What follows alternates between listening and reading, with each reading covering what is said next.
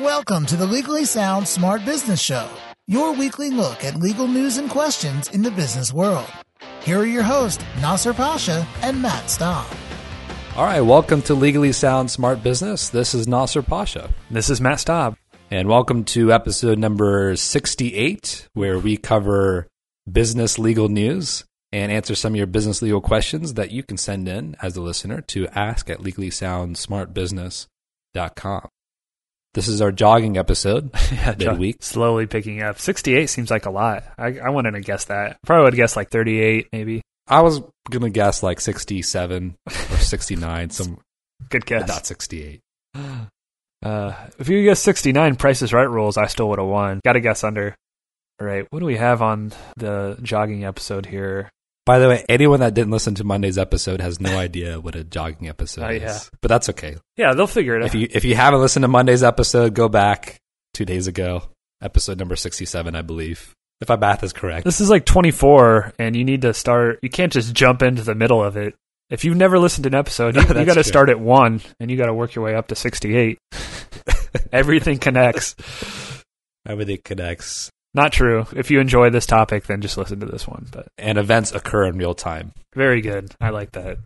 All right. So we have a dispute between Yelp and Google. I choose Google. Yeah. So no one's going to feel any sympathy for Yelp in this situation.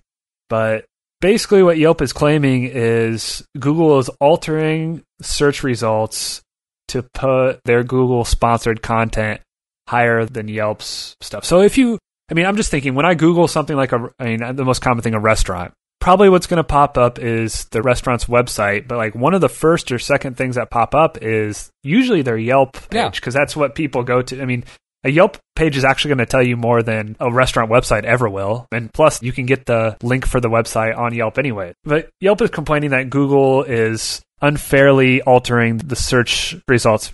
So I think you and I are probably on the same page here. I think we're probably going to side with Google on this one. Yeah, just because we hate Yelp.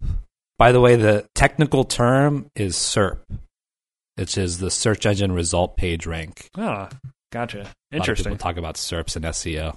I guess that's not interesting at all. But anyway, well, what was interesting is that the only reason we know Yelp thinks this way is because documents of Yelp was released and TechCrunch published some of them First of all, this may be an issue for Google, especially in the EU. They're a little bit more strict when it comes to shutting down monopolies. And I think they've declared Google as a monopoly when it comes to search engines. So if they unfairly put up their results that they like over others, then that might be construed in such a way. And, you know, Yelp builds a, probably a, a good case. But look, any business owner that talks about SEO or thinks about SEO and as far as their marketing plan has had trouble one day or the other with their rankings on Google. And frankly, Yelp being a target for ex employees and your competitors to leave bad reviews for you, I don't really care if Yelp goes down on the list, frankly. At least for our client's sake, right?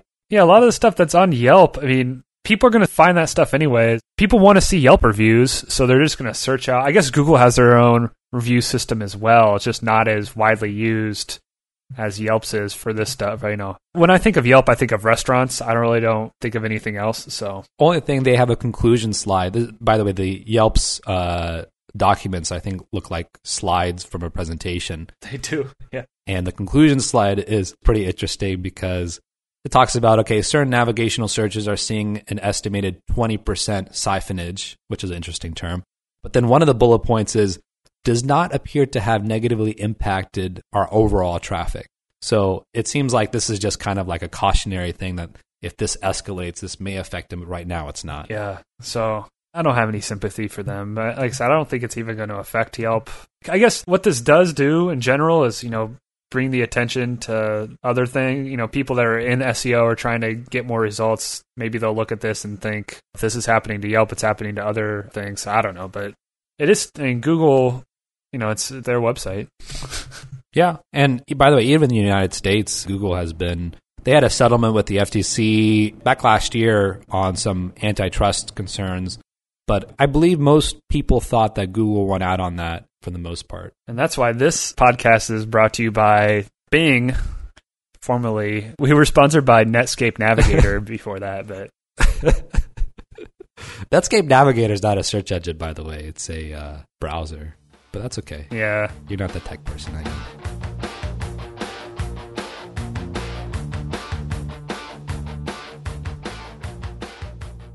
Yeah, let's get into the question of the day.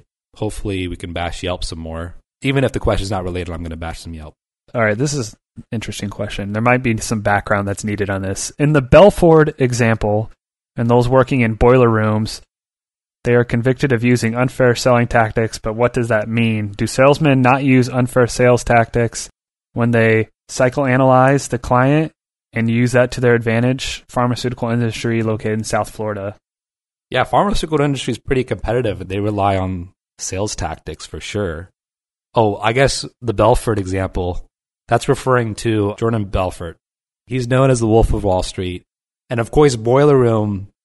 Boiler Room is one of my favorite movies. But same idea. It's basically it's a question of what's the line between misrepresentation or fraud and just mere puffering of sales tactics, right? So I think the big thing is there's fact and there's opinion, right? Or a factual statement and something that's an opinion. I, I, that's how I kind of view it. Yeah, absolutely. I mean, puffery is, I literally learned that word in law school. I never heard of it before, but kind of how you puff up your chest in the sense that you're not necessarily lying. It's just that you're kind of exaggerating maybe the truth, right?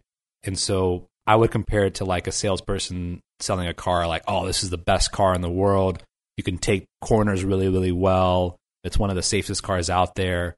And all those statements would be good unless, like, for example, it can't take corners at all, or like it can't turn, or if it's literally rated one of the worst safety rated cars out there. But even then, like, it's Right. still kind of a matter of opinion. But if you say, oh, this was rated A plus by the Better Business Bureau, this company, and they're not, that's misrepresentation. Exactly. I mean, it's a fine line. Like, there's a lot of gray area. You've seen Wolf of Wall Street, haven't you? Yeah, I, I saw it. Okay. I personally didn't like it that much, but you know, that's me. Well, I know because you hate Leonardo DiCaprio, but that's fine. No, I actually I like him, but yeah. So he ultimately ended up getting in trouble, right? Um, The true story. yeah, yeah, no, both the true story and the movie. Have you not seen it? No, I've seen it. Oh, okay. Yeah. I don't want to give anything away, but yeah, he was arrested, but it was literally for securities fraud Yeah. and money laundering. And basically, some of these stocks were being fronted as something that it wasn't. And also keep in mind that what you can say about stocks and securities is also more restricted. Right. So if this person is in the pharmaceutical industry, you may have some additional restrictions, I suppose, in, in what you can say about the products, you know, what it can or can't do. You probably can't say, oh, these are miracle drugs that'll cure everything. Yeah. You know? but this person mentions psychoanalyzing the client. Uh, there's no prohibition in that. And I don't think that's what Belfort was convicted of, not for their selling tactics, but for Yeah. fraud. Right. Salespeople are salespeople. They know a lot of times, you know, if they've been trained, they know kind of where the line is and they know not to say anything that's factually incorrect. So, Yeah. And I think a lot of salespeople nowadays, I think the good ones stay away from those kinds of remarks, you know, saying that we're the best or this is the best and kind of those opinions. I think the more, more successful ones have, have a little bit more classier style, right? I think the used car salesman kind of picture that people have in mind, I don't think they exist anymore. If you go buy a car today, I think they're even more clever than they are before because they really do psychoanalyze you. They throw in comments here or there, or ask questions that make you think otherwise, but they don't make a lot of representations anymore. yeah, you're right. I just got a car a month or so ago or two months ago. And yeah, was, that was the first time I got a car and who knows how long. And it's not like the stuff that you see in the, the cheesy car salesman stuff you'll see. So, Yeah, in fact, I have a friend in the used car sales business, and obviously they make a lot of money in the financing of a car, especially any kind of car financing. But there's a lot of manipulation that goes with how that works and the aspect of them putting you in a room and then they leaving you and going to another room to talk to their boss to get you a better deal and then coming back and then how they diagram it for you. That is all very specifically done on purpose to manipulate you in the situation, keep you there for a long time. But that has nothing to do with misrepresentation or fraud. That's just salesmanship, I suppose. right. All right. Well, I hope we sold people on the, uh, this is the best podcast that's out there. So it's the number one podcast. Notice how I didn't say number one ranked podcast. So that's it. That's true. Yeah. Even though it is the number one ranked podcast. Oh, no. He did not say that. Oh, now we're in trouble. No, number one ranked by Staub and Pasha Incorporated, yeah. a podcast ranking service. All right. Uh, Well, I think that's it. okay. Yep. All right. Thank you for joining us and thank you for listening. And hey, don't forget to leave some podcast reviews on iTunes. Even though that's left for Friday episodes, I'm changing it up. Do it on a Wednesday. Leave some five star reviews, assuming that iTunes goes up to five stars. If it goes up to six stars, do six. If it goes up to seven stars, do seven. Yeah. But if it goes up to eight, just do five because I don't want to get too cocky. Yeah. Yeah, yeah, exactly. All right. Keep it sound and keep it smart. This has been the Legally Sound Smart Business Show with your hosts Nasser Pasha and Matt Staub. The Legally Sound Smart Business Show is your weekly look at legal news and questions in the business world. Legally Sound Smart Business is a podcast that is intended but not promised or guaranteed to be current, complete, or up to date, and should in no way be taken as an indication of future results. No attorney client relationship is created by listening or submitting questions to the podcast. The podcast does not constitute legal advice, but rather is offered only for general informational and educational purposes.